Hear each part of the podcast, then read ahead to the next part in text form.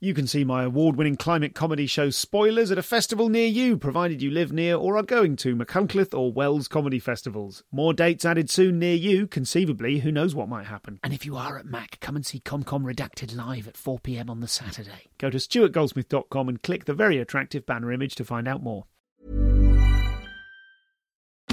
Join us today during the Jeep Celebration event. Right now, get 20% below MSRP for an average of 15178 under MSRP on the purchase of a 2023 Jeep Grand Cherokee Overland 4xE or Summit 4xE. Not compatible with lease offers or with any other consumer incentive offers. 15,178 average based on 20% below average MSRP from all 2023 Grand Cherokee Overland 4xE and Summit 4xE models in dealer stock. Residency restrictions apply. Take retail delivery from dealer stock by 4 1. Jeep is a registered trademark. This is a podcast from comedianscomedian.com.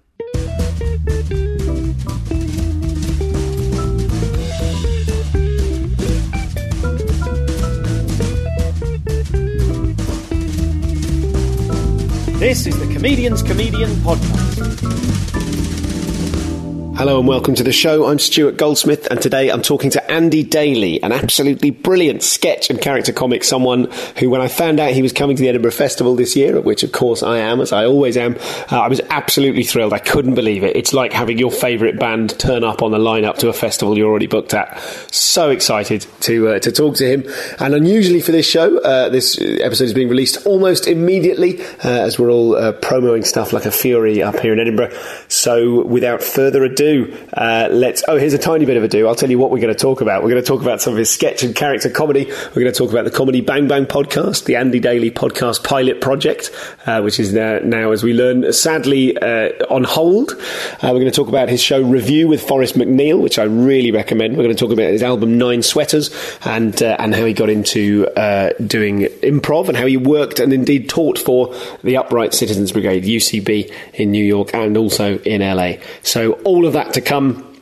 You will hear me throughout this episode try to chisel the smile off my face. So thrilled was I uh, to be talking to someone who's a bit of a hero of mine, Mr. Andy Daly. Oh, so what we're doing here, this show is called The Comedian's Comedian. Yeah, I've listened to a bunch of them. Oh, no way! Yeah, oh, yeah, I have. Yeah, I'm stoked to hear it. I Thank you. always, if I'm going to do a podcast, I'll listen to at least one episode, and I went down a bit of a rabbit hole. I only listen to the people that. No, that's not true. I was going to say I only listen to the people that I already know, but I, I delved into some British comics that you've interviewed. Okay, who Yeah. did you listen to? Uh, Pippa Evans. Fantastic. Is she the one that does um, the, the character with the last name Maine? Yeah, Or is it- Loretta Maine. Yeah, Loretta Maine. So I listened to her, and then I listened to a live one you did with another woman who Jo Brand. Jo Brand. Yes. I listened to that. And I listened to Jimmy Carr, who I met one time. I Oh, really yeah, like Jimmy, Jimmy Carr, who in the States Yeah. is an alt comic. Oh, that's funny. Yeah, I well, guess he kind of is. Do you know what I mean? Yeah, yeah. Over here, he's a sort of Very you know, mainstream, right? Yeah, super Yeah, mainstream. yeah. And uh, in the States, he's this crazy English guy who's got jokes. Oh yeah, Who has jokes? and they're so fast. Yeah, I met him in Montreal once, and he was very nice. And so, Mm. So, this is your first time at the Edinburgh Festival. yes, it is. And you said a moment ago your Yeah. marketing strategy was to go, you know, Andy. Yeah, right. Get on board. Yeah, yeah, yeah. No, I don't know. because you're. Who are you in the states? You're kind of. I mean, you you're, you can't be a cult comic in the states. You you've reviews gone to what three, four series. Oh no, we, yeah, You can't be a cult comic anymore. You're Oh, sure I comic. am. Yeah, yeah. No, I, I well, I was as I was I was going to say like I've listened to enough episodes of your show to know that I'm I'm a slightly different kind of comic than I think you've interviewed, at least as far as I've heard. In that. Um, Solo performance with a microphone on a stage for me is secondary or even tertiary to my career. You know, like I'm a television actor and writer and show creator when it comes to review. And this kind of performance, uh, I'm not constantly generating new material, and the material that I do is character-based material, which is unusual in in the states. I think more so than here. I think. Uh, uh, so, as far as like, am I a cult comic? Very much so. A- As a solo performer on stage, I, I am. Uh, yeah, I'm an unusual. I, I'm not a draw. yeah, uh, it's sort of unusual. It's unusual for me to tour, and then I'm, I have a very niche audience when I do. Yeah. So why are you, why are you here? Why am I here?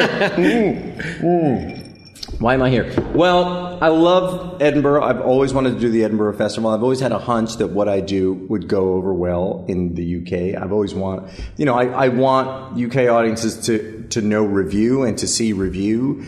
Uh, so this is sort of to help that. And you know, I don't know, kind of just for fun and to see what it's all about. You know, I'm not doing the whole run. Ugh. I know. Ugh, pathetic. I know, right? People hate that. Well, but it's not my fault. You know what? You know what happened? I it, it was around about April that I realized I had no plans for the summer and that this was finally going to be the year to maybe do the Edinburgh Festival. Okay. Now, to me, you you start planning something in April for August. That sounds pretty good. that sounds like you're really ahead of the game, but apparently not. That's uh, really late in the game for Edinburgh. So all that was available to me was this 11 night run. Oh, so it's a, it was availability in terms of room, not yeah. time. Right, exactly. I, I Yeah. assumed that uh, Mr. TV Big Shot guy No. only find two weeks, or or the family man could only convince the family to come. Well, it turns out that ends up being actually quite perfect, but the, Sure. the plan was to do the whole run. We're going to do 11 days here in Edinburgh and then do a little tooling around Scotland. And, amazing. Yeah, gonna Whereabouts? Oh, oh, so no, not performative tootling around. No, right. Family Yeah, yeah, yeah, yeah, yeah, exactly. Excellent. Yes, Okay. yes. Oh, that seems like a magical way to do it. Mm-hmm. Well, I, I think we should probably begin with the, the place where you first came to my attention, Hmm. which is uh, I, I saw your show last night. I really enjoyed it. I want to come, I want to talk about that. Oh, yeah. And I very much enjoy review. But you first came to my attention on a YouTube clip that I think is probably the thing that I have most shared with other people. Oh, wow. When I get drunk with comedians and go, "Oh my god, have you seen have you seen Jerry Ahern? Who is your? I mean, this is how I would describe it to people. I would say he's a stand-up character. He's a, a stand-up comic character who, who's a stand-up with no content. Yeah. It's the rhythms and the tropes and the shape. As someone who's fascinated with stand-up comedy, I just I adore that that character. So he uh, t- t- talk to us a little bit about him, and then we'll talk about Nine Sweaters and how all that came about. Yeah, yeah. So this, you know, I I have. I, I was in a comedy partnership in New York in the '90s with a guy named Andy Secunda. We were the two Andys, and we used to crack each other up all the time, on and off stage. And we used to do a kind of a bit on the subway where I would just challenge myself to talk for the entire subway ride home from around, you know, Union Square, 14th Street to out to uh, Williamsburg, Brooklyn. Just talk as long as I could without ever saying anything. That was the goal. To just go, you know, I mean, at this point, it's ridiculous because you're sitting here and it's like this is going on and that's going on. Oh, did I tell you what the other one said? Well, you're not going to believe. Look, to just like throw in as many conversational handles. Okay, not as a, not as a comic, Not as Just- a comic. just as just as like a person on the subway telling a story about his day, but never getting to it. And you would talk. You'd be saying this to Andy or yeah, to strangers. Yeah, so just to Andy, okay. Yeah, and he his role was usually he would sit there and go, "You're not saying anything. You're not saying anything." You're not saying anything." That was our bit. We would to try and trip you up. No, just to like ju- that was just his response to play along. You know, that was the straight man response in that moment to just be like, "You're not saying anything." Like, like, and just for the other people on the train to have the experience of this this uh, couple of friends where one of them just talks obsessively and doesn't say anything, and the other one is trying to call it to his attention, but it doesn't work. So this, uh, just to paint the picture, how long is this ride? Is that I've heard of these places? I've Yeah, it could be about 20, 25 minutes. And people around you on the train are noticing, actively Yes, listening. exactly, yeah. And you are you're not breaking character. You're not Never, yeah. You're, you're not laughing right. At each other. The game exists solely within the two of you. Yes, and it's a dynamic where the one person is, is sort of compulsively, obsessively talking without getting to the point, and the other person is trying to snap him out of it. that was the gag. And so years later, I was supposed to do a show at like a midnight at the UCB Theater in LA. And it was a kind of an anything goes late night show. And I thought, why, wouldn't it be funny to go up and do that for as long as I can? And, and my thought was that it would, it would, oh, that it would anger the audience, you know, that there would be fury. And then the idea of doing him as a stand-up comic just came about because that was a stand-up show. It was a midnight, so it gave me a reason to be there.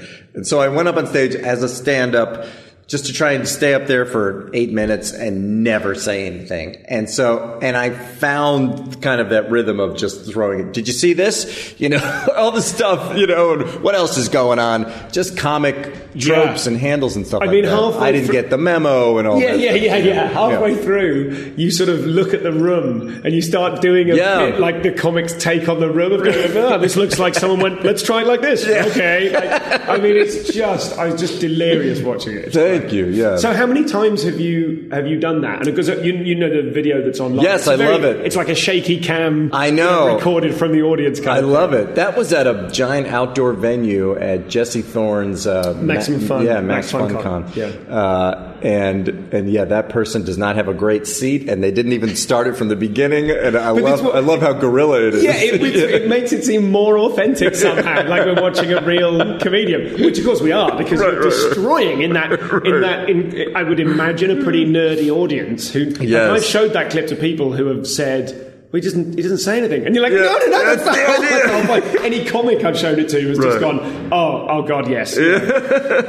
so, uh, is that something you do? You go back to that character ever? Do you? Um, I haven't done him in a while. I'm definitely going to do him here. I think I'm going to do him at the. Um, got to do him on Sunday night at ACMS.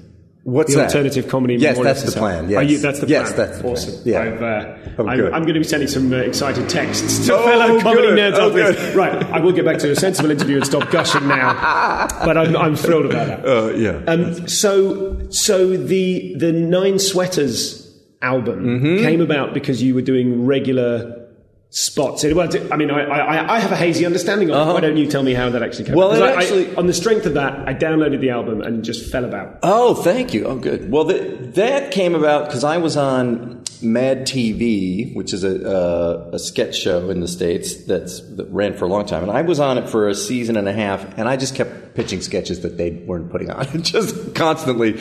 And at the same time, Matt Besser of the Upright Citizens Brigade had moved from New York out to L.A., and he put up a show like a Thursday night at 11 o'clock show at the um, Improv Olympic or the IO West out in LA. And the lineup on this show, it was like, it was Patton Oswalt and Brian Posehn and, uh, God, and Matt Besser and myself and Jerry, um, Jerry Minor would come and do sets. And nobody was ever in the audience. It was the strangest thing. I don't know why people would never come. And it was all of us trying out new stuff every week. And so I just went through my notebook of rejected sketches and turned them all into character monologues. And, and it was so liberating to just be like, I don't need anybody to approve of this. I don't need to get any other actors on board. I just, I'm just boiling it down to one character do, putting all these beats in this guy's mouth and making the audience sort of the straight man, sort of the other character. Uh, and so I did them at that show, and then Scott Aukerman was doing uh, the comedy Death Ray live show at M Bar, and he invited me up, and then that just started just in LA, only in LA, doing these bits all around town, and then uh, I, and then I had the thought to record them on an album, and Scott Aukerman had the suggestion, why don't I, instead of doing an evening of characters to record, why don't I do go up once a week at his show at the UCB Theater uh, and just sort of do a residency of, of I think it was 10 weeks in a row and record a different bit every night for the album. And that's the way we did it. I'm so glad we did it that way because I had a week between characters to Yes. kind of like hone and work and Okay. just just focus on one 10 minute piece. And one of the one of the elements of your those, of those particular characters um, is that something I really kind of delight in is there's the surface character, and then we gradually it is revealed the sort of the darkness beneath them or their Yeah. agenda or I think the one I mean another favourite of mine is the uh, the Blarney champion. So so you've got this Irish character who is uh, uh, telling telling tall tales and explaining he's won the tall tale competition, and then throughout, and I, I sort of don't want to spoil it, you know, 'cause I Yeah, want people to listen to it, but we gradually realise the the sort of dark, terrible truth behind all of these fun, Yeah. imaginative lies he's saying. Yeah. It's, it always makes me think of, um, I think people who are brilliant at doing that is South Park. When you go, this is what the episode's about. And then halfway through, you go, oh, this is what it's really about. Right, Like the, yeah. the turd sandwich and the giant douche. And you've got to vote for one of them. They're all as bad as each other. Yes, but you have to vote for one of them. Like, and you go, oh, that's so clever. So, so talk to me then about, about that, that process of, um, like the, the fact that they're rejected sketches is quite interesting. So, Hmm. so what would be the difference between the rejected sketch version Right. of the Blarney character and and what ended up on the album? Ah, well, it, it, you know, it would have been written as a scene, and it would have had other characters, and it would have had a straight man sort of calling out the game of the scene all the time, a, a voice in the room saying, you know, that's well, that's terrible. you know, don't don't tell me that part. You know, or or asking what's the real story. It would have just. It, it works better as a monologue. I, I think it would have slowed things down to, to have it function as a scene. It's almost interesting to me to to, to like look at sketches and and and reconstruct them if you can as monologues because I think those work better. But yeah, for instance, the Danny Mahoney sketch, "The Life of the Party Guy," that that was one that was actually written up as a sketch. Um, where you see this horrible character come into a party and interact with the different people and it's totally it's unnecessary just put him on stage and make the audience into put press the audience into that role Yes. of being the voice of reason And it ends up with the as a sketch, it becomes very lean because you hmm. don't the audience. It's assumed that the audience are saying, "But that's terrible." Right. Like you don't need another person. Yeah, you can don't just stand it. there and do punchlines. yeah right exactly it's And not. I don't mean just punchlines like Yeah. joke jokes, but like Yeah. Character-driven punchlines. Right, right. Yeah, and the, the the Blarney sketch came from I was listening to uh, NPR one night, and they were. what did they do? They went live to a bar in Limerick, Ireland, where someone had won a Blarney contest, and they were interviewing No, the guy. that's not a real thing. It was a real thing. It was a liars contest, a Blarney contest, and they interviewed this, and he in a crowded pub, and he was drunk. And it was uh, a bizarre interview, but it did seem to me like that's that's a bit of a thing. Like I have an old Irish relative who described his day. He said, "I go down to the pub, I have a few drinks, I tell a few lies." Like, that's a real thing. People do that. They lie, and and then to think like, well, there's a darker side of that. You know, it's Sure. fun to explore that. So anyway, Yeah. that's, So, so when you were, I mean, it, it sounds like this, the Project Nine Sweaters was kind of a side project, or maybe your, your comedy output, you've described as maybe tertiary mm-hmm. to your actual career. So does that free you up to just kind of play a little bit more rather than if you were someone who I imagine, I mean, I know it's hard to make a living as a comic in the US. I would imagine making a living as a character comic.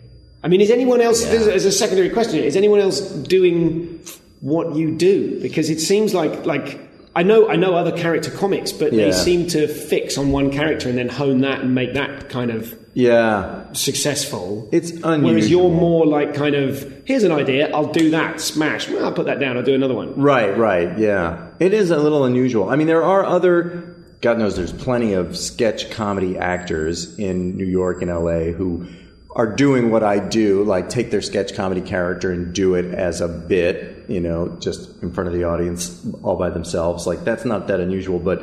But yeah, I can't think of anybody who's really trying to kind of make a living at that kind of thing. I think that's pretty unusual. I mean, you know, Larry the Cable Guy is a character, Yeah, right? So yeah. so he did that. Dice Man is a character. It's not. It's not that it doesn't ever get done. That's a relief to hear. Yeah, well, is it? I, I, uh, maybe it isn't. it's semi. It's semi autobiographical. Um, uh, yeah. No, I can't think of. Uh, of yeah, what it would be like to try and make a living doing this. Uh, I, I, I, yeah, I don't, I don't know how I would. uh, but yeah, but what it does mean is that um, I just, I just try to satisfy myself doing these bits. You know? So when you talk about the audience, and, and you mentioned earlier on the idea of doing the, the, the person who never gets around to saying anything, Yeah. that it might infuriate the audience. Yeah. And that idea seems to appeal to you. Yes, for sure. I well, Andy Kaufman is you know an early hero of mine. I, I read about him when I was a teenager and tracked down everything that I could find. His Carnegie Hall show, his uh, HBO special, everything that I could possibly find about Andy Kaufman and.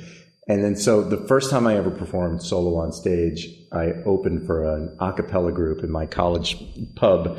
And I did a bit. It was the first bit I ever did where I said to the audience, like, do you like impressions? And of course, yeah, yeah. Well, here's my impression of Obi-Wan Kenobi. And then I did whatever was Obi-Wan Kenobi's first line in Star Wars, okay. which is something like, you know, the Sand people are easily frightened, but they'll be back and in greater numbers. And, you know, so whatever. Okay. A, a pretty good impression. It's not, it's certainly, it's not flawless, but it's okay. And then I did his second line, whatever his second line was uh, from Star Wars.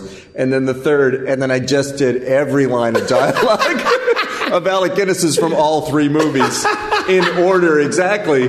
And the idea there, it's just, it thrills me to think like, okay, we sort of enjoyed that first line. That was it. Okay, whatever. Yeah, move on. Not so great. And then to hear the second one, okay. And then around the third or fourth, I think people get maybe get the premise. Oh, this is going to keep going, and it's funny for a little while, and then it ceases to be funny entirely because it's really this is really happening. And then the next wave, if you can get it, of of more of laughs now that's that to me is a very magical laugh. After you've alienated the audience with, something that is that seems anti-comedy, then you bring them around to laughing again because of how um, how anti-comedy it is, how confrontational and how off-putting it is. Once that becomes amusing, that's a kind of a magical moment. And that was something that you did in your. How old were you when you did that first performance? I was probably nineteen or twenty. Because I mean, you, did you have a sense that there would it, there would be that wave of it's not funny and then it's funny again? Because that's quite an advanced or that's a risky strategy, certainly. Yes, and it's quite a sophisticated thing to know of one's audience. It's what well, I had read about Andy Kaufman that he did a bit where he just went up on stage and read The Great Gatsby, uh, and and I, at least in my memory of it. Uh, he just read that book until he was forcibly removed from the stage. that was the joke. And I think I must have read, or maybe just imagined that that that it would have taken. Because I saw, I've seen a clip of that, and the premise that he's just going to stand up there and read this book. Uh, and we have a lot to get through, and it's a long book, and we'll be here for a long time. Uh, gets laughs from the audience, and and they think, well, that can't be like that's a funny comedy premise, and here we go, and what's he going to do with it? Oh, he's really just going to read. uh, yeah, so I, I think I, I, wanted to play with that and see okay. what would happen. So this is Andy, and uh, as you can hear, uh, I'm an enormous fanboy, so I'll try and keep this brief and get straight back onto the interview. Um, uh, what do I need to tell you now? A couple of things. Um, Andy's show, if you are here at the Edinburgh Festival, don't miss. He's only here for a couple of weeks, as you'll hear, so don't miss his show at the Gilded Balloon nightly at 8.30. Um, do get along and see that. Do look up Jerry Ahern. Do, do just do yourself a favour and download a copy of Nine Sweaters. I love every track on that album. It's one of the funniest pieces of comedy um, that I've come across. So please do download that and listen to that. Um, more from Andy in a second. Um, I've got two little blurbs, uh, two little things to, to mention. Little blurbs. Who calls them blurbs? Me. Oh, and I must as well remember to tell you that this was recorded at the Place Hotel, a fabulous boutique hotel on York Place in Edinburgh. They're kind enough to occasionally let me record podcast episodes there, uh, and I'm very pleased to give them a, a, little shout out. It's awfully nice. This is the, the, hotel where I interviewed Bill Burr and Carmen Lynch and a few others beside uh, last year. If you're a high roller and uh, you have slightly more budget lying around than I do, um, then you should definitely check out the Place Hotel in Edinburgh. Now, um, I'm just going to tell you very quickly. My own show starts tomorrow, so I'm going to throw myself in, into prep for that. Uh, 3:45 p.m. in the Liquid Rooms Annex. It is, of course, free. You must, of course, bring some money with you, just on the off chance you feel like paying. Thank you to everyone that has been posting their their thanks man t-shirts. Uh, thank you. I didn't. Even, I forgot to ask you to do this, um, but a lot of you have chipped in and done it anyway on uh, on the Twitter feed at ComComPod or indeed at the uh, the Facebook uh, private group, the Comedians Comedian Podcast Facebook group. And so many of you have uh, sent me pictures of yourselves, and I really appreciate it. I'm so glad that, uh, that you've enjoyed the t-shirts. We will do another. I don't know quite what to do. I don't know if it makes sense time wise, like sort of. Um, uh, efficiency wise for there to be just the rolling option to buy them all the time. So what I may do in September is we'll do this design again, and uh, I'll do a, a post sale, if you like, um, a couple of quid more per shirt, just because the people who got in there quick deserve to have a little treat. Um, and we'll do uh, another month where you can put your orders in. I'll print them. I'll have another big day of sending them out, and then that design uh, will be put to bed. So if you'd like one, listen out in September, and I'll try and make everyone aware of those. Um, and if you'd care to donate to the show, you can do so at uh, comedianscomedian.com forward slash donate. You can do that in all sorts of ways. I know you know that you can uh, set up a recurring PayPal payment if you like. Uh, you can uh, do that via Moonclerk for a little subscription as well if you're not a PayPal fan. All of that stuff available at comedianscomedian.com forward slash donate. Uh, and of course, you can do the occasional one off payments, or like a lovely lady in a cafe in Edinburgh, not a cafe, a sort of a, a convenience shop in Edinburgh. Um, you can see me standing in the queue behind you, wearing my own merch, no less. I have my own. It was laundry day. Laundry day, you're allowed to wear your own merch. Um, and this very lovely lady turned around and uh, saw that I was queuing to buy a little pot of couscous, and she said, "Oh, I'll get that for you. It's the least I can do." Now, I'm enormously pleased to have had £2.99 worth of couscous donated, but it did occur to me uh, shortly afterwards, I probably should have said, no, no, no, that's fine. but instead, I was like, yeah, you can buy my couscous, why not? Um, so uh, if you fancy uh, buying me the equivalent of three, six, or even 18 pots of couscous, you could do that at forward slash donate. Um, that's everything on that. I've got a tiny post amble for you coming up after the show, but don't miss uh, Andy Daly's show if you are up here at Edinburgh um, or if you catch him tootling around the Highlands. I'm sure he'd be pleased for you to uh, nod in an appreciative way whilst maintaining a respectful distance from him and his family. Let's get back to Andy. Here's a cool fact a crocodile can't stick out its tongue. Another cool fact you can get short term health insurance for a month or just under a year in some states. United Healthcare short term insurance plans are designed for people who are between jobs, coming off their parents' plan, or turning a side hustle into a full time gig. Underwritten by Golden Rule Insurance Company, they offer flexible, budget friendly coverage with access to a nationwide network of doctors and hospitals. Get more cool facts about United Healthcare short term plans at uh1.com. When you drive a vehicle so reliable it's backed by a 10 year, 100,000 mile limited warranty, you stop thinking about what you can't do and start doing what you never thought possible. Visit your local Kia dealer today to see what you're capable of in a vehicle that inspires confidence around every corner. Kia, movement that inspires. Call 800 333 4KIA for details. Always drive safely. Limited inventory available. Warranties include 10 year 100,000 mile powertrain and 5 year 60,000 mile basic. Warranties are limited. See retailer for details.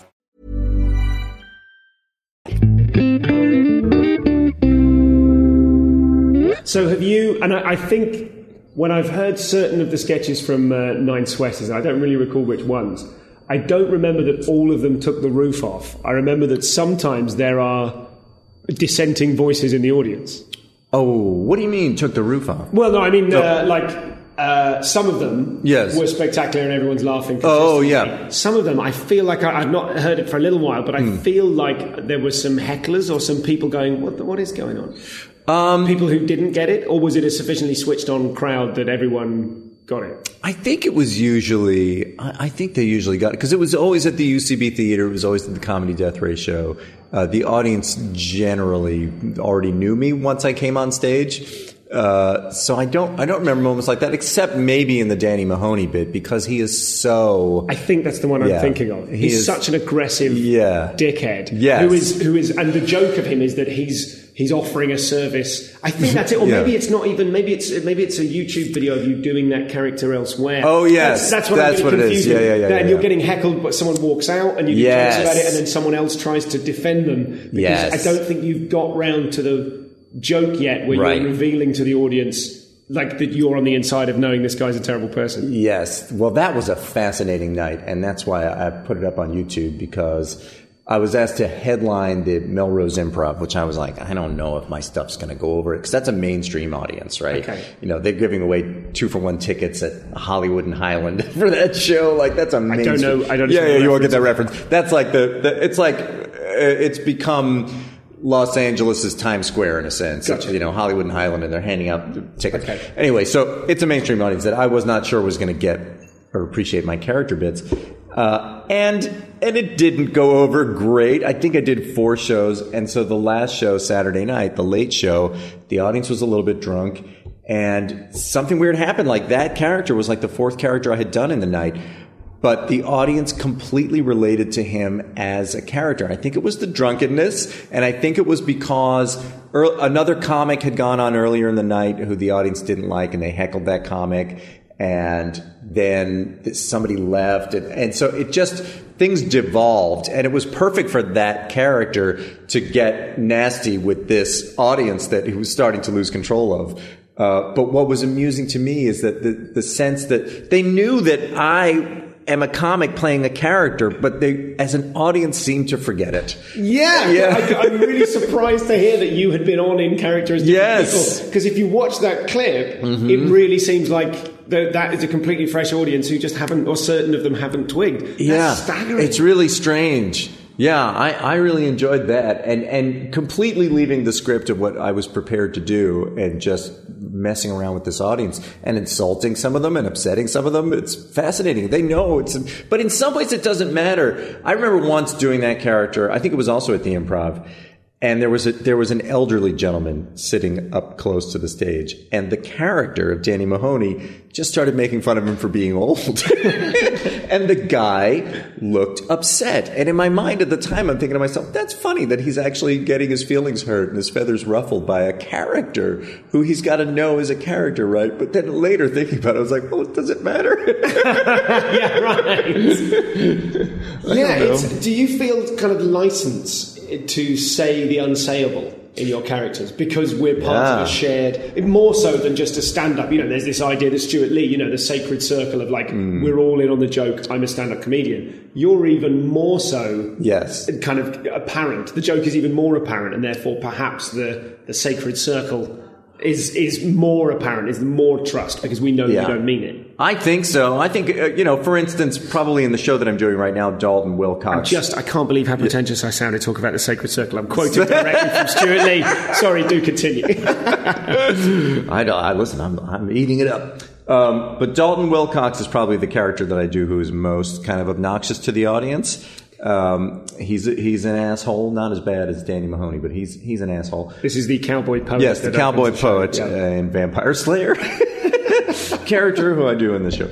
Um, and and I think a lot of the things that he says to the audience, if I were to say them in my own voice, I would feel a need to then, in some form, say "just kidding." You know what I mean? like, I, I, I would just feel that need to go, no, you know, it's just sort of to say something awful and judgmental and rude, and then to come back and say, no, I don't really feel that way. Would feel necessary if I were performing as myself. Not necessary as Dalton Wilcox because we, you know, we, you know, we know he's not real.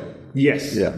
So the, when you so you did three characters last night. Is this, your run here is the same three characters every night? I'm pretty sure. Yeah, I, I'm prepared to swap if need be, but I'm, Okay. yeah, The, the second character that you did, Yeah. whose name escapes me, Don DiMello. Don DiMello, Yeah. who is a. If you describe Don to us, Don DiMello is a theatrical director. He is uh, uh, the director of the Radio City Music Hall Christmas Spectacular, which is a uh, a, a uh, annual institution in New York. It is a Christmas show that involves the Rockettes. I don't know. I actually have no idea how familiar people in the UK are with the Rockettes. not all. I didn't know whether they're a real thing or whether they're thing. Oh, really? Isn't Yeah, that yeah, yeah. interesting? All right. Yeah. Well, that might explain some the of last night's reaction. yeah, I mean, need to explain culturally speaking, I, I wasn't, I didn't know whether uh, that was a real thing or whether that you had contrived it for the sake of the character. Isn't that something? Because the reality is that, that it's a children's Christmas show.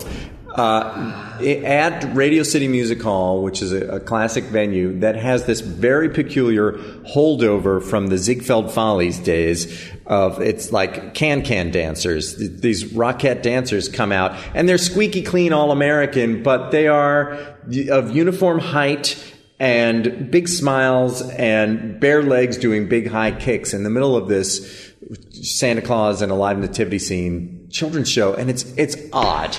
I that to me really explains a lot more about the character. But I'm not sure as an audience we got last night because Mm-hmm. Right. I, I wondered how you felt that character went last night. It was it Yeah. Was really fun and very funny, but there was a sort of a. I wondered if Do you know what I thought? I don't want to talk out of turn here, No. but I wondered if the women stopped laughing during that. Ah, yeah, huh? Because Dalton Wilcox had just destroyed everything you said was funny. I Mm. brought three friends with me, and I was sat there very happily going, "Yep, this is in the bag." You know what I mean? I that, that kind of great, Right, right, right. brilliant. And then I wondered if, because we're not aware of the Rockettes and that back, obviously to me now it's like, oh, the joke is Yeah. he's the seedy guy who's put together this ludicrous. Kind of anachronistic, Yes. sexy lineup during a kid's Christmas show. Right. I didn't know. We don't know what that is. I didn't know that that was going on. So to me, he was just a sort of a seedy, disgusting character. Right, right, right. And I wondered whether whether some of the women stopped laughing because you were being very, you know, Yes. like, I mean, it- all the stuff now that is kind of like, ah, you know, there's a little something for daddy. Yeah. All, that- all that stuff. Knowing that it's a kids show Yeah. and that that's what you're underlining, that throws a whole different light on it. For Isn't me. that That interesting? kind of takes the curse off it slightly. Uh, yes. No, it was really it was interesting to do that last night because that that that character is so disgusting, uh, and when I so he came about. Uh, on the Comedy Bang Bang podcast and became a very popular character. The first time I ever did him was Scott's Christmas show. And so I thought, like, let's meet the guy behind the Rockettes, the Christmas show. And people really liked him. And then he was on again with Patton Oswalt and Scott and Patton asked him great questions and we really delved into who this disgusting guy is.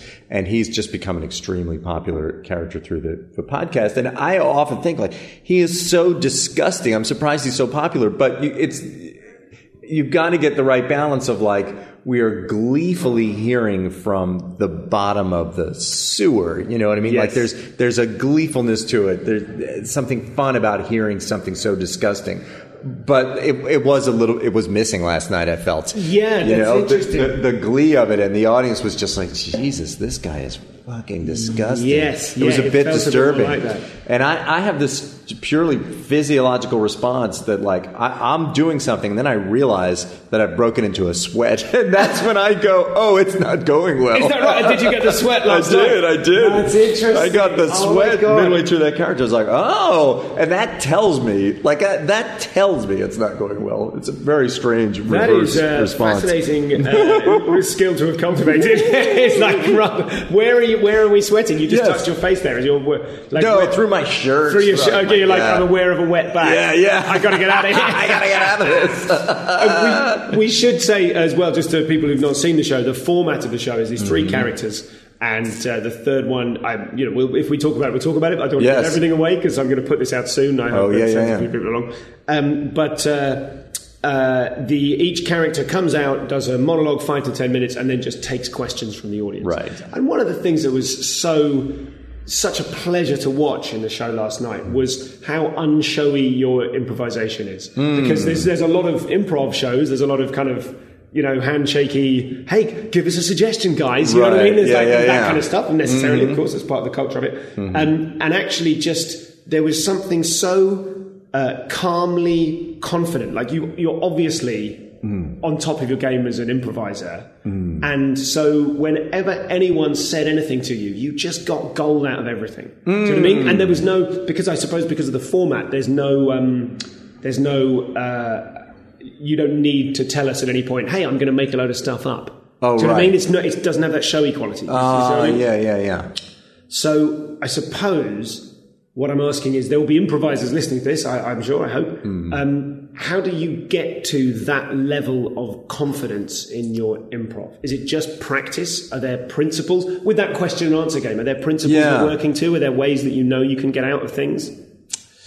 Um, no, there's no ways that I know I can get out of things. I don't think. I mean, I've done this show a few times, so there are some things that that uh, I know have worked in the past that I can come back around to. Because you might get the same questions. yeah, I might get the same questions. Sure. Uh, I can't think offhand if that happened last night, but there's there's maybe There was a couple. I think someone asked you a question in a very thick Scots accent. Yeah. Boring holes in the ground. Oh, yeah, yeah, yeah. Which I guess is because he's seen Right. that character before, and that leads to a particular joke in that character. Yes, which right. was almost as an audience member, I was like, "Oh, don't set him up." Yeah, yeah, Do you know what I yeah, mean? yeah, Like, yeah. don't, don't- Challenge him, yeah. Yeah, exactly. Challenge him. Don't go. And now, perhaps you'd like to do that joke. You know? No, with all res- with all respect to that question. yeah, yeah, yeah, yeah, yeah. Um, oh, there'll be a mix of things, but that, yeah, that that happened there. But I'm trying to think. Well, like for instance, Don DiMello has has spoken in the past about his uh, doomed Peter Pan production, and uh, and probably will again. Uh, so that I knew I could get to. Um, but no, is there any? I mean, definitely being for me, being in character allows me to feel more confident because I have a more. Uh, uh, I have a pretty clear sense of who these people are and what they think and how they feel about things. Um, so when I hear a question, I think I know right away how this guy would answer it. And then, yeah, for me, it's just a matter of, uh, let's get to some laugh and move on to the next question. I don't know how else to describe it, but it's, it's, it's, it's staying true to the character and the the various games of the character, what this guy is about. Uh, Talk to me about that. Mm-hmm. The games of the character. What do you mean by that? uh, well, that is um, anybody who's ever studied with the Upright Citizens Brigade or read their book will probably already knows where I'm going. but that's the sort sort of central tenet of that school of improvisation. Um, what you learn when you're first learning to do improv scenes with the Upright Citizens Brigade is that you can start a scene, two people with nothing, just a location or an attitude or anything, and you're working together to find the game of the scene, which means like an example that I used to give when I used to teach improv there was like uh, the Monty Python scene where the guy is returning the dead parrot, right? The game of that scene is that the the guy who owns the pet shop will do anything to not take back the parrot. So that's the game of that scene. And if you can imagine that as an improv scene, they might have stumbled upon it with, I'd like to return this parrot. Why? Well, he's dead. And then, and then we, we, so now we're laughing, but we know the game of the scene when the next guy goes, no, he isn't. Yeah, yeah, so now we know the game of the scene and we know what we're doing and we're off and running and you just play that out. Um, so the characters have have games in a way. So Dalton Wilcox's games, various, are you know that he he is a belligerent. Uh, a Western man who despises city slickers and has a very particular notion of what it means to be a man from the American West, uh, and also that he has these delusions about monsters, you know, and also that he's he has this sense of what it is to be a cowboy poet that is very particular to him and his weird picadillos. you know what I mean? So once I know like that's those are the things that define him, any answer to an audience question can come from those basic aspects of his personality. You know Okay, I mean? Okay. Can I just ask? I mean, I'm, it's L. Ron Hubbard is the third character. Yes. I have to say that because I have to ask Mm-hmm. whether someone asked you what you had for breakfast, Uh-huh. and you said those little black pigs, and Christ, I was crying. Was that improvised or was Yeah, that? Sure, yeah, Jeez. I mean, I love like they, that makes so much sense. So tell me how that fits into the game of L. Ron Hubbard. Where does that Where does that come from? That was such a perfect answer. Oh, thanks. Well, that you know, I I have read a lot about L. Ron Hubbard. I'm very fascinated with L. Ron Hubbard. Uh, I know a lot about him, and and so I know that for him. Um, uppers and various kinds of pills were, were a big deal in his life. I see. Uh, and yeah, particularly during his weird years on the boat, which is when my L. Ron comes from. He comes straight off the straight, straight off the Royal Scotman. Uh, that was a period of time when he was doing a lot of pills, uh, just to keep going and keep writing and to keep working and keep. Because it must have been a very stressful life for him because he's surrounded by these people who are looking at him like, what next? Yeah. and he's stuck out at sea. You know, I don't know so much about his life. I didn't know Yeah. there was there was a boat period, but that's a really interesting perspective on him to think. Once you've uh, overpromised in every result, in every uh, way, Yeah. then uh, people are going to go, "What next?" Yeah, I mean, th- this is crazy, but it literally came to a point where because he was so invested in the notion of past lives, uh, that he convinced all of his followers. I, I think it was they had three boats. They had a little armada floating around. That he, in past lives, had buried treasure, and that their job was to go find it. That's so good. just like, we got to kill time out here. We're going to go find some of this buried treasure. And time and again, it would be like, oh, somebody got to it. You know, of course, they're not finding any. So is that is that the only character that you do who is a real person? I think Based on a real so. Yes, I think so. So that's the only research job. Yes, right, exactly. So the Yeah. others, you can decide. Okay, the game of Dalton is, you know, monsters and what have you. And Yeah. so, so that kind of that reveal about Dalton that actually he's terrified of uh, uh, Thera, Uh, Therianthropes. Ther- Therianthropes. Yeah. which sounds real enough that that could be the real word. Like, Oh, yeah, like, it is, it is, That's yeah. the, that's the shapeshifters. are a Therianthropes are subset. real. Oh, yeah, they're a subset. Yeah, they're a subset of shapeshifters. Um, so did that originate, like the very beginnings of that character? w You had a hat and you went, okay, I'll do a cowboy poet. Like, how much are you walking on with, and how much is created in the moment? Yeah, so that was another one of the characters. So uh, it, all the characters on my album came about from you know either they were failed sketches or after that point they were they were they, they were born as bits to do on stage in front of an audience. The characters that I've been doing over the last few years are all have all been born on podcasts. Like I've come on as a podcast guest in character. Um, which means that I come in with, with quite a bit less and more is found through conversation and improvisation. Um, but the Dalton Wilcox character, I saw, I, I took my children to an equestrian show in Burbank, California, and in between horse acts, a, a cowboy comic came up and he did a bit. It was like a, I don't know if you know Goofus and Gallant, probably don't. I don't.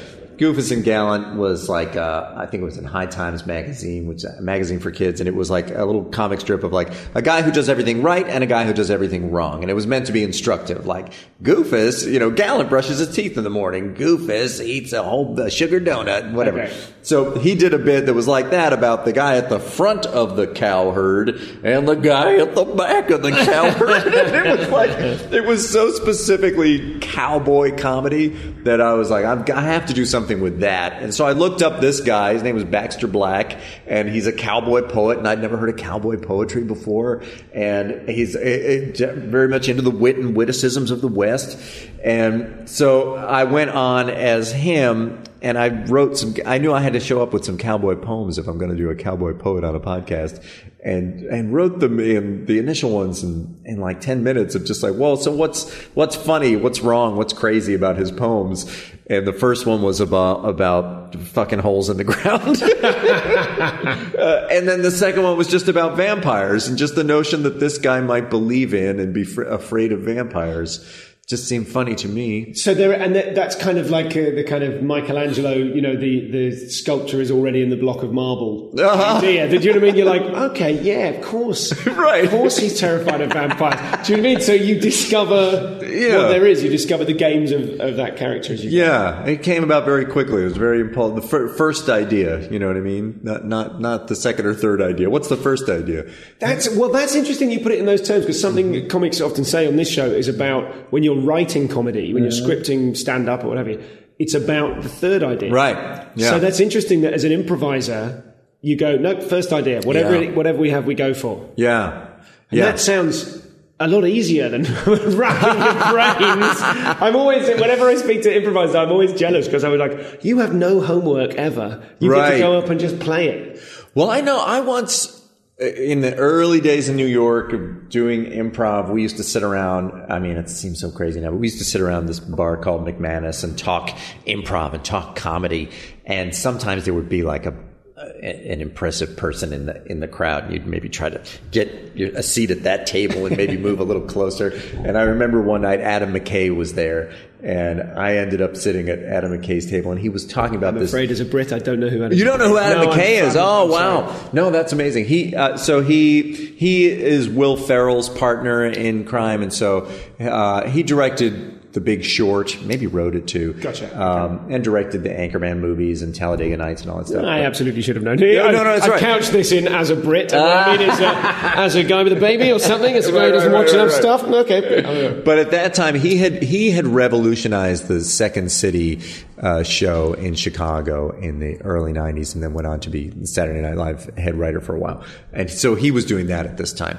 Uh, and he was talking about the third idea notion, but he was talking about it from an improv point of view and talking about getting to the point as an improviser where you you are instantaneously arriving at the third idea. Gotcha. You're not even uh, um, acknowledging and discarding ideas one and two. you you've trained yourself to go straight to three. Yes. so I don't know to what extent, and which is obviously, do, do you know when you're doing it? I don't know. Sure. You- but- It would just like your imagination becomes naturally richer, or you, you, you, your first thought isn't who's that at the door? It's the baker. Yes. Your first thought is who's that at the door? It's Werner Herzog. Yeah, You know I mean, it's like right, something like your exactly. ideas are naturally more specific. yes, yes. So I, I listened only yesterday to some of the uh, the Andy Daly podcast project, Oh. which I'm very pleased to o- only just discover. Oh, yeah. is that is that an ongoing? No, that No, okay. that uh, I uh, set out to do a limited series podcast, and so we did eight episodes. And I am constantly asked if there will be more. It Ah. would be fun to do more. It will be fun to do more. Listening to you dis- as August Lindt. Hmm. Oh, yeah. uh, discussing with Paul F. Tompkins as Werner Herzog, Yes. who was Giger, who was playing H.R. Oh Giger. man, that's uh, why am I? Oh no, why am I about Matt Gourley? Yeah, Okay, Matt just- Gourley is so funny. Listening to the three of you discuss Yeah. the moment in Grizzly Man Oh, where man, Timothy, where Herzog is listening to. I mean, I don't want to spoil the movie, but Yeah, there's a- an unpleasant thing that Werner is listening to,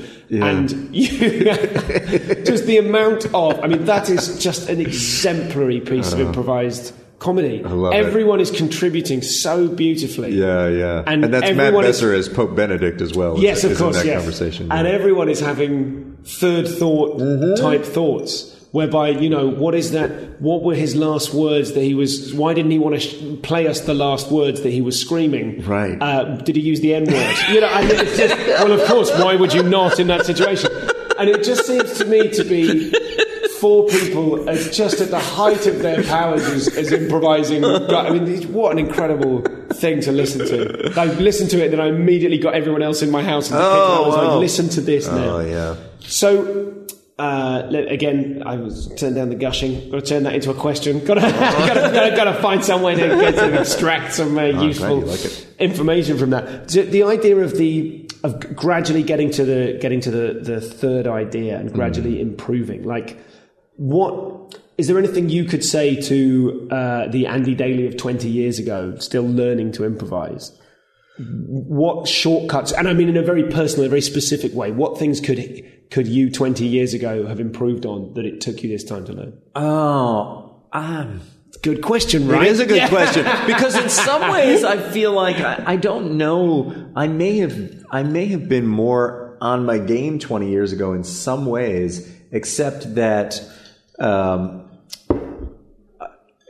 what, what I was probably not calm enough. you know what I mean? Okay. I think um, I think I used to think that it was all about um, that ha- having fast, good, funny thoughts uh, was an energy game, you know, and that it required just an enormous amount of ev- every reserve of adrenaline that your body could pump out, uh, and uh, it's not at all. You know, there there can be there can be a quiet and a calm, and I would see other improvisers, more seasoned improvisers, who seem to be just confidently taking their time and knowing it was going to come, and just thinking like, well, that's I don't know how you do that, but I, I feel like over time, uh, that's I'm more and I, I, I'm not, I don't know I'm I'm more trying for that. you know, I'm Oh, you're being very modest now about your ability. Is that you look like you were? You look like then you were trying not to say, and I've really nailed that now. No, I, oh, because I truly haven't. I mean, like, uh, so I do um, occasionally an improv show with people that I've been improvising with since the mid '90s. We sometimes in LA get together and do an improv show, and and it's it teeters on the brink of uh, too unenergetic. you know what I mean? A bunch of very experienced people Yeah. calmly not improvising much. yeah, but we're a little too confident that we'll get there eventually. Um, yeah. So, so what I mean is that I, well, I, I- I'm more in that world of like, uh, we're going to sit down and we're going to have a conversation and we're going to get to something funny, uh, as opposed to I'm going to bounce off all of the walls. Um, but it's, you know, it's not a 100% success rate. Sometimes it's just a sleepy show. so let's talk a little bit about review. Yeah. Of which the premise. Now, I discovered uh, whilst Wikipedia researching you, Oh. that the premise of review is based on an Australian show, based on a, an existing show. So tell us about the premise and tell us about the difference between those two shows. Yeah, so it came to me uh, by way of uh, DVDs on my porch one day that my agent had sent me because I guess Comedy Central had had Comedy Central in the, in the states uh, had learned of this Australian series that they thought I would be good to adapt and star in, and it is a show about a guy who's um, he's sort of a sociologist in a way, but also a reality television star. Uh, he's a very serious-minded, sort of public intellectual who is reviewing life experiences. He's he's a critic, uh, and so the audience will ask him anything. What's it like to get addicted to drugs? What's it like to have road rage or whatever? And so he will just fully immerse himself in the experience of that from the point of view of a sort of a scientific observer, almost like a, a, visitor from another planet, someone who has never had any of these experiences. Uh, and what was funny to me watching the Australian version, it could just be, and it often is in their version, just sort of one-off segments, you know, but in their second episode, he reviews what's it like to divorce your wife. And there's a moment in the custody hearing where the opposing side uh, says, well, just look at what this man has done in the last 30 days. He has trained with Al Qaeda. he has become addicted to ice. He's gone whale hunting in protected waters. And you know, as an audience member, as you're watching this, these are things he's reviewed as a life critic. And, and it is preventing him from having shared custody of his son. So that to me was really the heart of the show. And when we were going to adapt it for an American audience, I, along with Jeffrey Blitz, who's my uh, co-showrunner on it, said that's what that's what I, we really want to do. I'm not interested in doing the one-off segments so much. I want to really explore the extent to which a guy who fully immerses in experiences brings these extreme experiences that people want to know about into his life, what the impact is on his existing life, and how it destroys his life to do that. By the beginning of season three, Yeah. the state that uh, that Forrest is in and that his producer is in, Yeah. and seeing Forrest go back to his former family home in order to borrow a dog, like to go and put to, put to a sleep. dog to sleep. Yeah. Like the idea that the first dog he would think of is, yeah. oh, it's gonna. I mean, I, it's gonna have to be my dog. You know? it's a wonderful. It has a certain. It has a certain kind of Simpsons quality, and I mean that in the very best way. The sort of. Um, the the the mundanity of, of daily life and the uh-huh. fact that he is he is living a very real life Right. whilst kind of you know he's falling apart whilst and we should say as well that the show at the end of each section he reviews the experience out of five and I Yes. think that's the fact I mean to me that's such a glorious joke Yeah. something could be summed up Right. out of five And so obviously that was part of the Australian series, and it was just something that we knew we had to do. And in the writers' room, we didn't even think much about it. Like we never really, really considered too closely what whether he was going to give it anywhere between one and five stars. And that just seemed like whatever. It just has to happen. It's a convention of the show. But the first time that I played an episode of that show uh, live in front of an audience, I brought it to the UCB theater and showed it to you know an audience of hundred people the the fact that uh, he goes through all of this and then comes back to the studio and says two stars got a huge Great. laugh, an unexpected laugh for me. I was like, oh Okay. yeah, that's funny. Yes. it is funny that he thinks he can reduce a very uh, complex life experience that uh, impacted himself and his family and the world around him in major ways down to somewhere between one and five stars. Is absurd and funny. so where is the show now what is it is it It's over. It's over. It's, yeah, it's all done. Okay. We did our first season was very critically acclaimed and quite low rated and fairly expensive to make by the standards of uh, the big three yeah, yeah. and, but because it was so critically acclaimed, Comedy Central gave us another season, which was very nice of them. And uh, that season was uh, not more expensive, uh, but it was more critically acclaimed and less viewed, I believe. So that put them in a tough spot. But they gave us uh, a a chance to wrap it up with a third seasonette, I would call it. Okay. So, so we did that. And we we ran with it, and they gave us zero notes, no feedback. They just said, "Do what? Here's a pile of money. Wrap it up." And Ah. I love what we were able to do with that. Here's a pile of money and no notes. yeah. What's the uh, what's the next project? And will you be in that situation again of here's a pile of money and no feedback? I doubt it. I mean, that sounds like that that's the nice? mecca of, you know. Yeah, well, that was amazing. Uh, no, I don't know. I have three different shows that I'm trying to get kind of off the ground right now. Can you but- tell us anything about that? Well, one of them is is an animated uh, show all about Dalton Wilcox, which I would love to do. I think you know I've written it. I have no idea if people will be interested, but I'm, I'm out Why, there why it. is it animated? Oh, that's a good question. Why is it animated? Um, mostly because I feel like I actually don't look like the iconic uh, cowboy poet that I want Dalton Wilcox to look like. He I- looks more like a kind of. Uh, I, have lost the name of the actor. Sam Elliott. Yeah, Sam exactly. Elliott. Yeah, there we go. Fine, okay. yeah, exactly.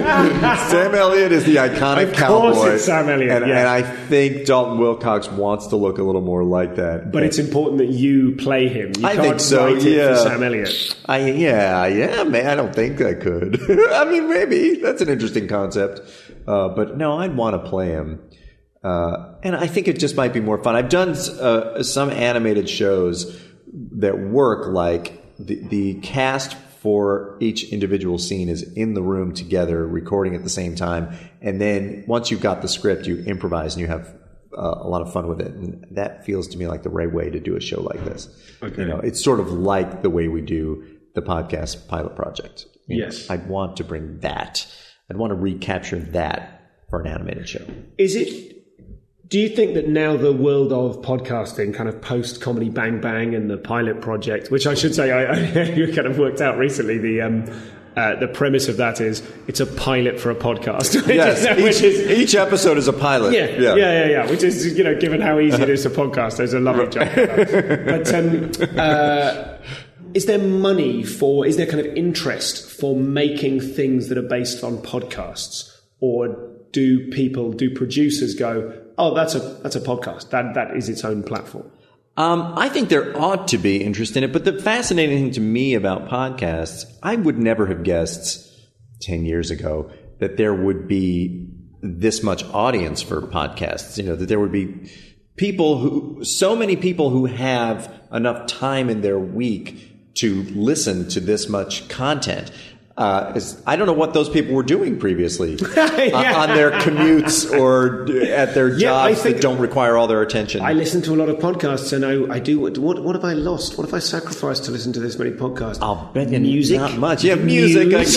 Yeah, yeah, maybe Yeah, news. Exactly. What am I? There must be a cost Yeah. somewhere. But there's so much out there in podcasting that I think it, it's it's very fractured. The audience must be very fractured. So I think you know if you're so. For instance, Comedy Bang Bang had a television show, and I think they knew going in like we're going to make a very inexpensive television show for a very niche audience. You know. Um, so I think, but I, I feel like that was a great television show because it took all of the wonderful elements of the podcast and put them on screen in a very colorful and fun and crazy way. So I feel like that should absolutely happen more and more, but probably in that same spirit of like, the, there, there's a niche that likes this. Let's program to that niche, and it's going to have to be cheap. That's all. So, so is there? And you may have uh, heard me ask if you've heard this, this show before. You might have heard me ask a version of this question to other people. Are there any? Like, what are the? What are the? Are, are there any elements of your creative life that are problematic?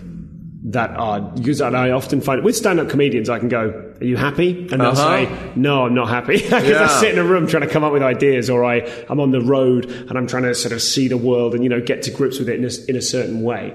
I think when I talk to improvisers, Hmm. I feel like I say, "Are you happy?" and they go, "Yeah, Yeah. I'm just playing this great game all the time." yeah. Are, are there any harder aspects? Are there any psychologically uh, more painful aspects of any part of the process for you? Oh God!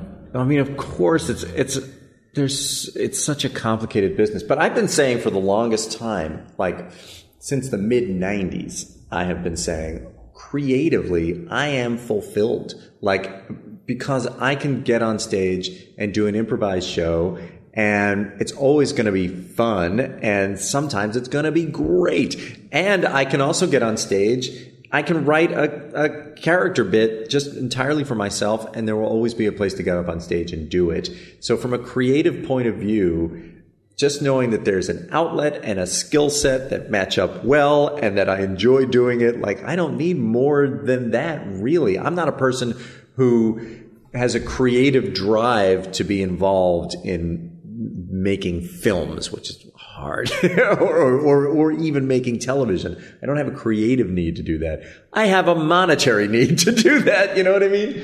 Um, but yeah, I don't know. I, I mean, of course, like there, there's professional jealousy and there's competitiveness and there's a feeling of like, oh, I haven't been out there enough and people are forgetting me and, and how am I perceived? Maybe I'm not perceived the way I want to be perceived. There's all those kinds of large, looming, annoying questions. But from a, from a creative fulfillment point of view, I think I've been creatively fulfilled for, ever since I found the Upright Citizens Brigade in New York and that stage, which is so accepting of any kind of crazy crap. And, and it, now there's one in LA and there's multiple spaces in LA that just, you can walk into and do something that is completely just to satisfy yourself and an audience, you will find an appreciative audience. Like that's, that's all I really need, you know? How do you want to be perceived? Um, how do I want to be perceived? Uh, that's a tough one because I, I feel like there's uh, I, I, I, I guess I want to be perceived as a uh, so this is that point that you're talking about where like Yeah, somebody sure. goes now I'm, now I'm sounding pretentious but yeah as a comedy artist as somebody like Andy Kaufman who you look at and you say oh he's doing something uh, new and different and unique that nobody else would be able to do. Uh, and it is an, an expression of himself for himself, and we get to join along. You know, we get to jump along for the ride. Uh, I think that's how I'd like to be perceived as fearless. And what would it fulfill in you to be perceived like that? Why? Um, hmm. I don't know. I would just feel Feel good about myself. it's all right. Well, why, why is that? Why would you feel good about yourself if people think you are fearless? Uh, why not? Because the, the, the alternative is to be somebody who's out there um, ex- trying to be commercial and trying to pander, right? I mean, that feels like the other end of the coin, the other side of that coin. It's just like somebody who's, who's like, just wants to be commercially successful. Uh, I, I would love an audience to feel like, "Oh, this guy clearly has no interest in that. Is there is there a this may not be true of improvisers. I, I think it's probably true of a lot of uh, st- straight stand-ups. Is there? And I wouldn't ask. I wouldn't dream of asking you to name this person. But is there perhaps a person who you fear that you're a bit like, or you fear that you're perceived to be like, that you wouldn't want to be perceived to be like? oh, that's funny. Is there a particular person? Not really, but but but there there is a vision of of myself that I see because I, it's always a balancing act between a desire to please the audience and a desire to please yourself and the question of how far you will go to to sort of to feel like you're pleasing the audience uh, with and the fear that you'll you'll lose what's kind of hot and interesting for yourself and so I can't particularly think of somebody else who uh, I think has gone too far in that direction. Good God knows there's plenty, but you only I think you only know it for yourself, right? You only know for yourself if I've gone too far to make it make an audience happy, and I've lost what I myself came here to do. Because it strikes me that there are, if, if Andy Kaufman is so important to you, there are there are maybe like, would he have done a, some of the commercially successful things that you've done? Um, right, probably not. I mean, he was in a movie called Heart Beeps.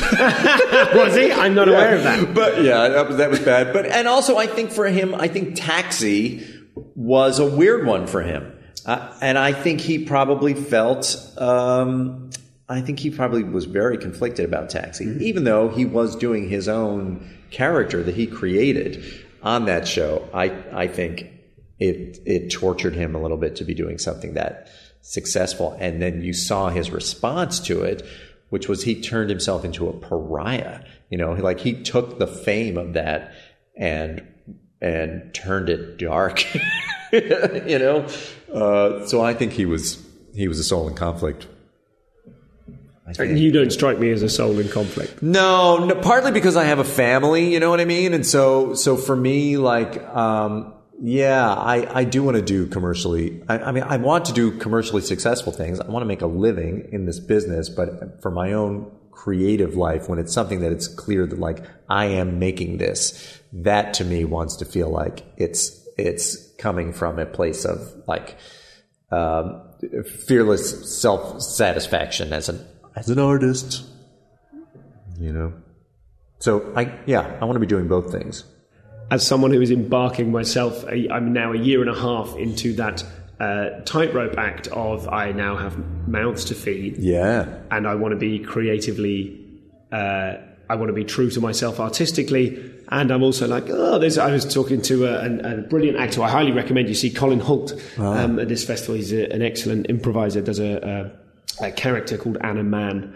And uh, his show this year is uh, how we how we stop the fascists. But she's like a sort of aging. The, her, the character is a, a sort of aging uh, uh, theatrical performer with a string of meaningless kind of credits to, to her name. Brilliant. I think you'd really enjoy it. Um, but I was saying to him recently, you know, how are you how are you coping with the demands of being a dad in comedy? He's got a young family as well, and he was saying, "Oh, I, I've absolutely gone insane worrying about how Yes. to make enough money." yeah Does that you're, the fact that you're nodding is like, yeah, you do, you Yeah. do, you go insane. Is there a solution to that? Is there some? Is there, I mean, what do you, you know? No For anyone listening to this who is being, and I, I remember when before I had a family, I before I had my own child, I remember uh, seeing other comics who had started or were starting, like, oh, I've got got a young kid, but I really want to be a comedian. I'm starting, and I was like, you're insane. I'm so impressed, Right, and- right, and right. scared. yeah i mean the only saving grace for me has been that my wife is very calm and confident uh, and so we constantly have conversations where her role is to say yes you always say that and it always turns out fine my, my own wife will listen to this at one point and will be laughing away at that, the similarities in that. yeah, uh, yeah. I I was interviewed once by Greg Fitzsimmons. Uh, Oh, yeah. yeah, it's a very funny podcast, and he he was just like, "You've got kids, and You're an actor, and so that's it. You lay your head down on the pillow every night and go, I gotta, as an actor in show business." Feed these mouths and make this work. It's like, yeah.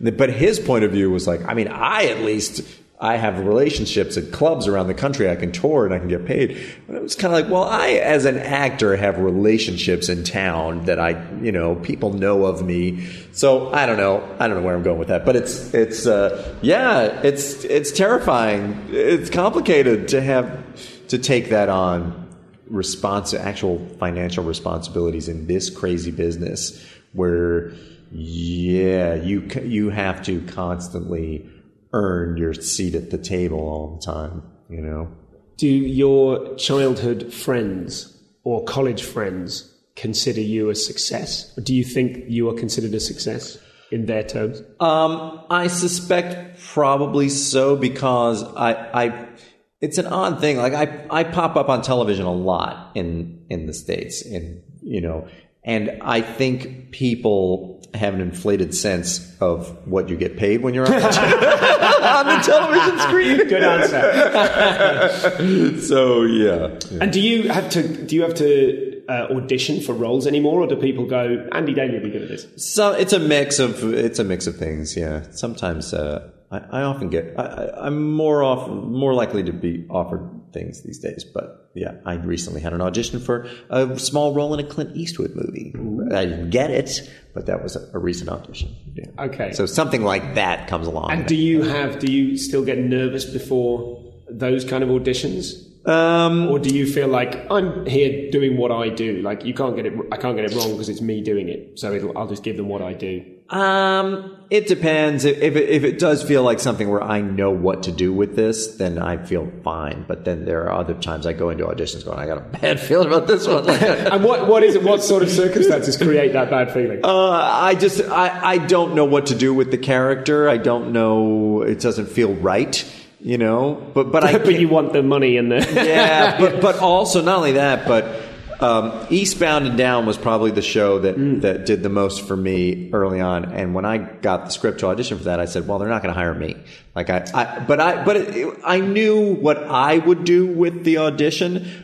But I really did not see myself getting hired for it. Why so that's not? a little Why different. Because the character was a triathlete and and he was somebody who the main character was going to look at and feel jealous of. And so I had this image in my mind of like somebody who was really fit and just like super classically handsome who was just going to, you know, that Kenny Powers was going to walk in and look at him like this Adonis and just go, oh, oh, of course he took my love away from me. I'll Yeah. never, I'll never get her from that guy.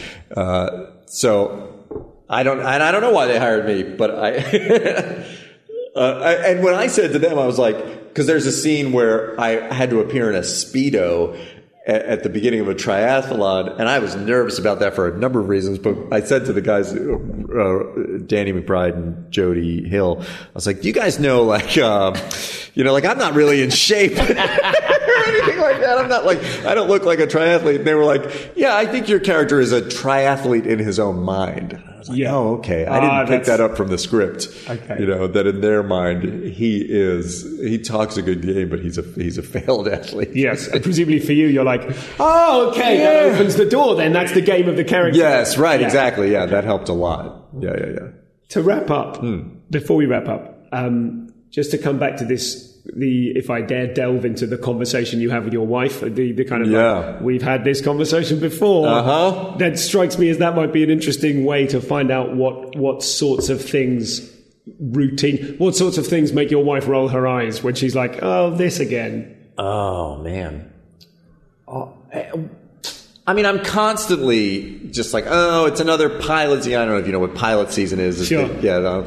like, oh, I'm not going to get anything. I'm not going to. Then what are we going to do? And then, and because I'm always looking ahead, I have this terrible habit of like, well, uh, we recently put the dog down, but when I would, I would, yeah, terrible. But I would take, the, yeah, awful, awful. I would take the dog for walks, and that would be my time to like look forward and ruminate on like, well, so if by this point I don't sell that idea, then I'm not going to have this and I will have wasted all that time and then those auditions will come along and I won't be available to do that. And then that and that, and it's just sort of like I'm making predictions.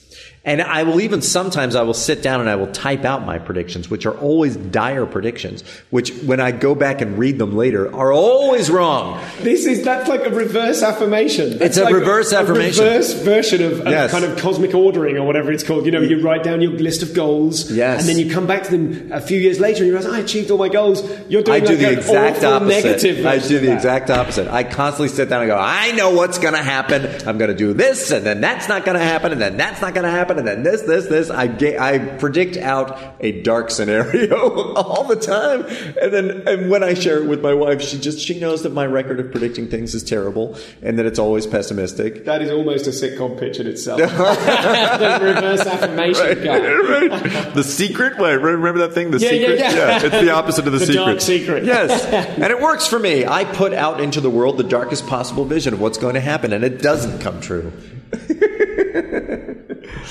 Um, last question: Hmm. What would uh, you have engraved on your comedy gravestone? Oh crap! Did you ask this in every I episode? once or twice. I, I Oh man, what would I want engraved on my comedy gravestone? Well, now, now that we're in this sort of realm, I would want to say he put his kids through college. that would be nice. So that was Andy Daly. Thank you so much to Andy for coming on the show. Uh, thanks to you for listening and sharing the show with your friends and giving me lovely, favourable reviews on iTunes, especially if you're not in the UK. And uh, and thanks also uh, to the Place Hotel on York Place in Edinburgh. Have a little look at their website. It's very, very nice. Very, very uh, uh, uh, posh isn't the word. Classy. you can tell how non-posh and non-classy I am because I use words like that. Um, that's everything. I'm wheezing. Don't worry about my health. I think I've probably I can't be getting a chest infection this early in the goddamn festival. It's probably allergies. I think we've got quite a dusty room here. But um, as the Boutros and uh, the Misses are uh, away in Glasgow for a couple of days to let me get uh, embedded in the festival and let me get the show up on its legs. Um, I am wheezing. I don't know why I mentioned them. Falling apart. I'm so tired. He hasn't been sleeping so well, and uh, now I, am gonna I'm gonna go to bed. This being the night before my show, I'm gonna go to bed and get a sweet ten hours sleep uh, via the use of some melatonin. So uh, hooray for me! I'm gonna chip off now and do that. But first, I will uh, I'll have a little post amble at you. Jesus, this was a rambler. Shall I redo it? No, I'm too tired, and I've got to work out the intro music for the show tomorrow. So, with this, we will all have to settle.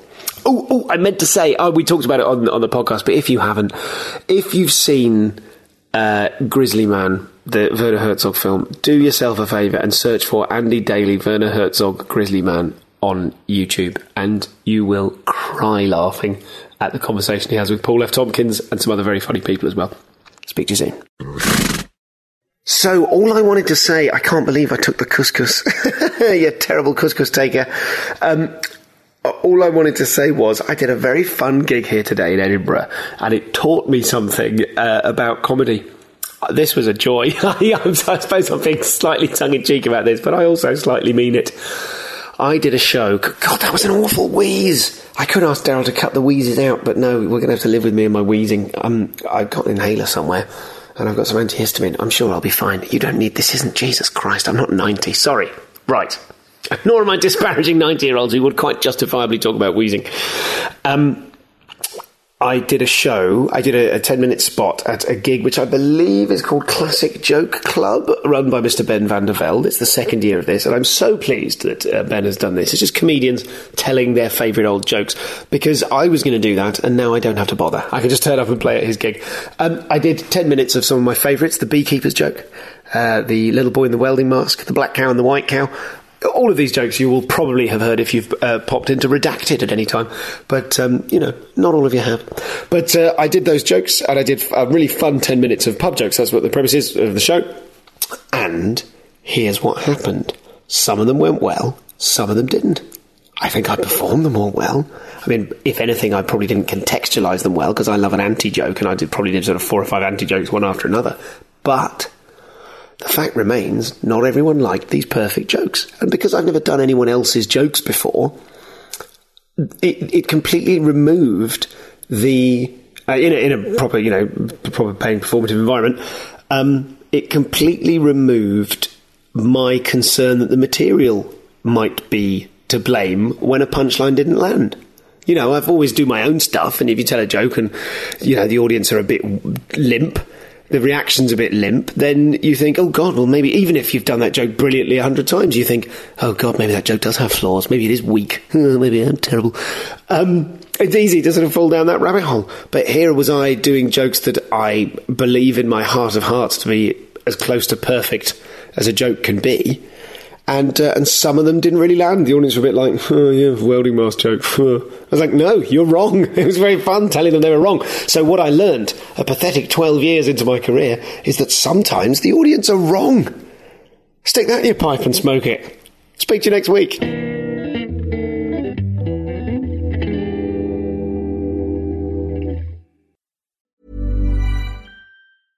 So, you've got an idea for a business.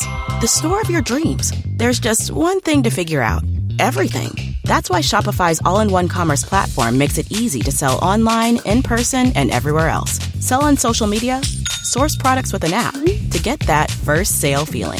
It's the only solution that gives you everything you need to sell everywhere you want. So when you're ready to bring your idea to life, power it up with Shopify. Sign up for a $1 per month trial period at shopify.com slash listen.